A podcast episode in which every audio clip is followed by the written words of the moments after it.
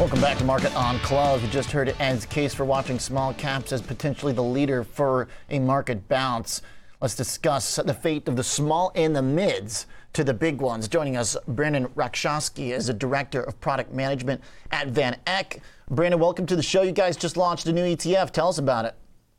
That's right. That's right. Today we just listed the VanEck Morningstar Mid Moat ETF, ticker SMOT.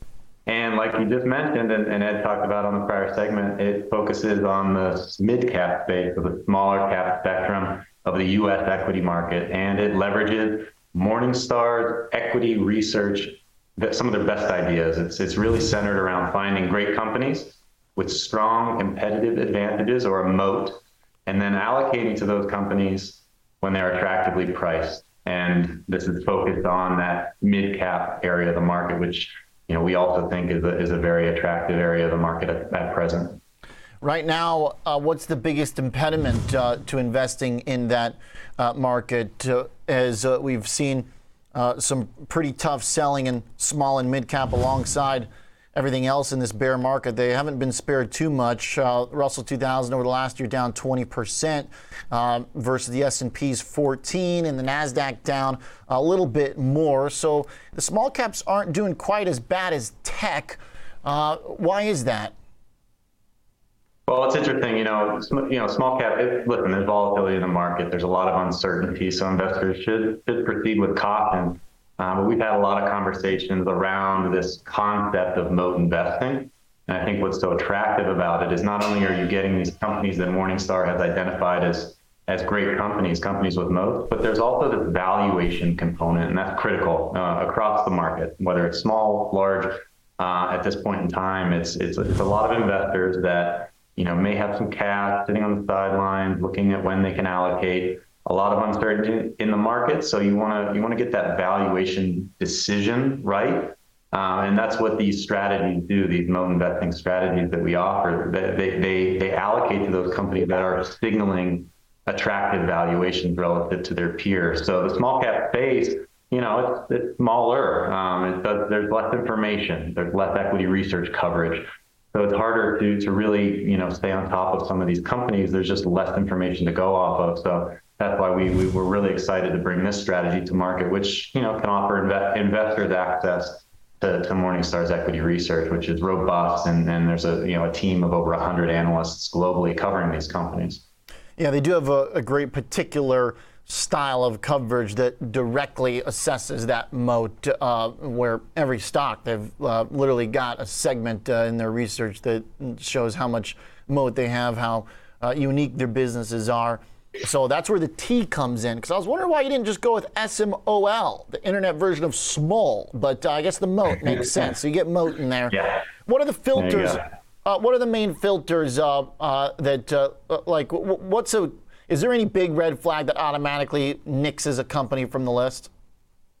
Listen, they, they, they, they go through their coverage universe, and it's like 1,500 companies globally. Um, a little less than half of those uh, are based here in the United States. And, and they have got this very robust, repeatable process to identify economic moats. And they can apply that same process across regions, across sectors. So they built these frameworks that are very specific to, uh, to, uh, to their moat rating process. And they really try to identify advantages. And there's about five sources of moat that they've, they've identified switching costs uh, which means it's just expensive for a client to move away from a customer's goods or services.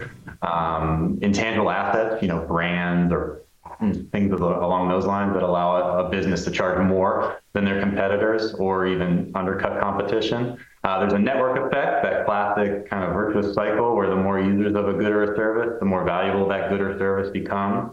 Uh, cost advantage, that's pretty straightforward. You got Walmart and, and, and, the, and others that have a cost advantage. And then efficient scale, which is essentially a kind of natural monopoly where a market might just be too small for more than one um, provider in that market. So they've got this framework. And they identify companies that have established an advantage, and then they assess more on a quantitative perspective you know, their returns on invested capital, their cost of capital, and they try to identify those companies that have the ability to fend off competition well into the future. So that's the, that's really the critical component to their to their research methodology is the sustainability of an advantage. And those that can you know sustain that advantage for 10 or even 20 years into the future, that's kind of the holy grail. Those are those companies that have the moats, and that's that's the, the type of company that, that is eligible for a strategy like this.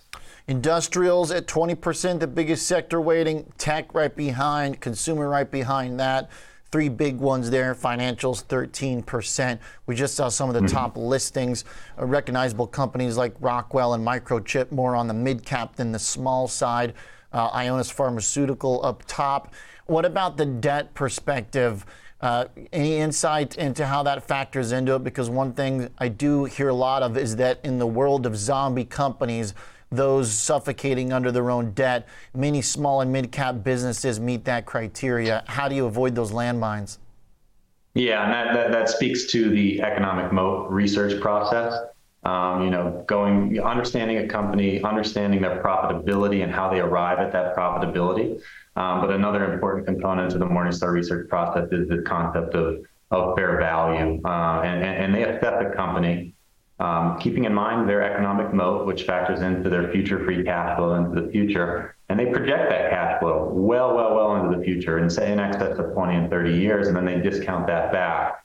Um, and they're also considering cost of capital for these companies. So there's a lot of inputs and, and, and, and assumptions that are built into their modeling um, that help to filter out that, that, that profile of that, you know, typical kind of troublesome company within the small mid cap space. And that, that tends to be a, uh, you know, a, an impediment to investment in the space because you, you know, typically in the smaller and mid-cap space, there aren't as many funds or, or ETFs uh, available to investors, and oftentimes they tend to be market cap weighted indexes. So you do get, you know, a little bit heavier weighting to some of the larger names, which tend to you know, be a little bit more established and, and logically speaking, you'd think they, they, they may be in a little bit better position financially from a health perspective. But there's tons of companies in these, these, these beta indexes that are simply, you know, frankly uncovered. They don't really have a lot of equity research coverage and, and many of them aren't profitable. They don't have, you know, free cash flow.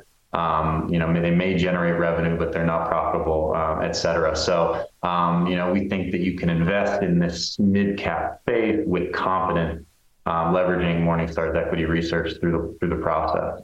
All right, uh, Brandon, thanks for the rundown here. Looking forward to tracking the fund and continuing the convo. Awesome, thank you. Absolutely. Brandon Rakszawski is the director of product management at VanEck SMOT. Small, medium, moat is the ticker. SMOT.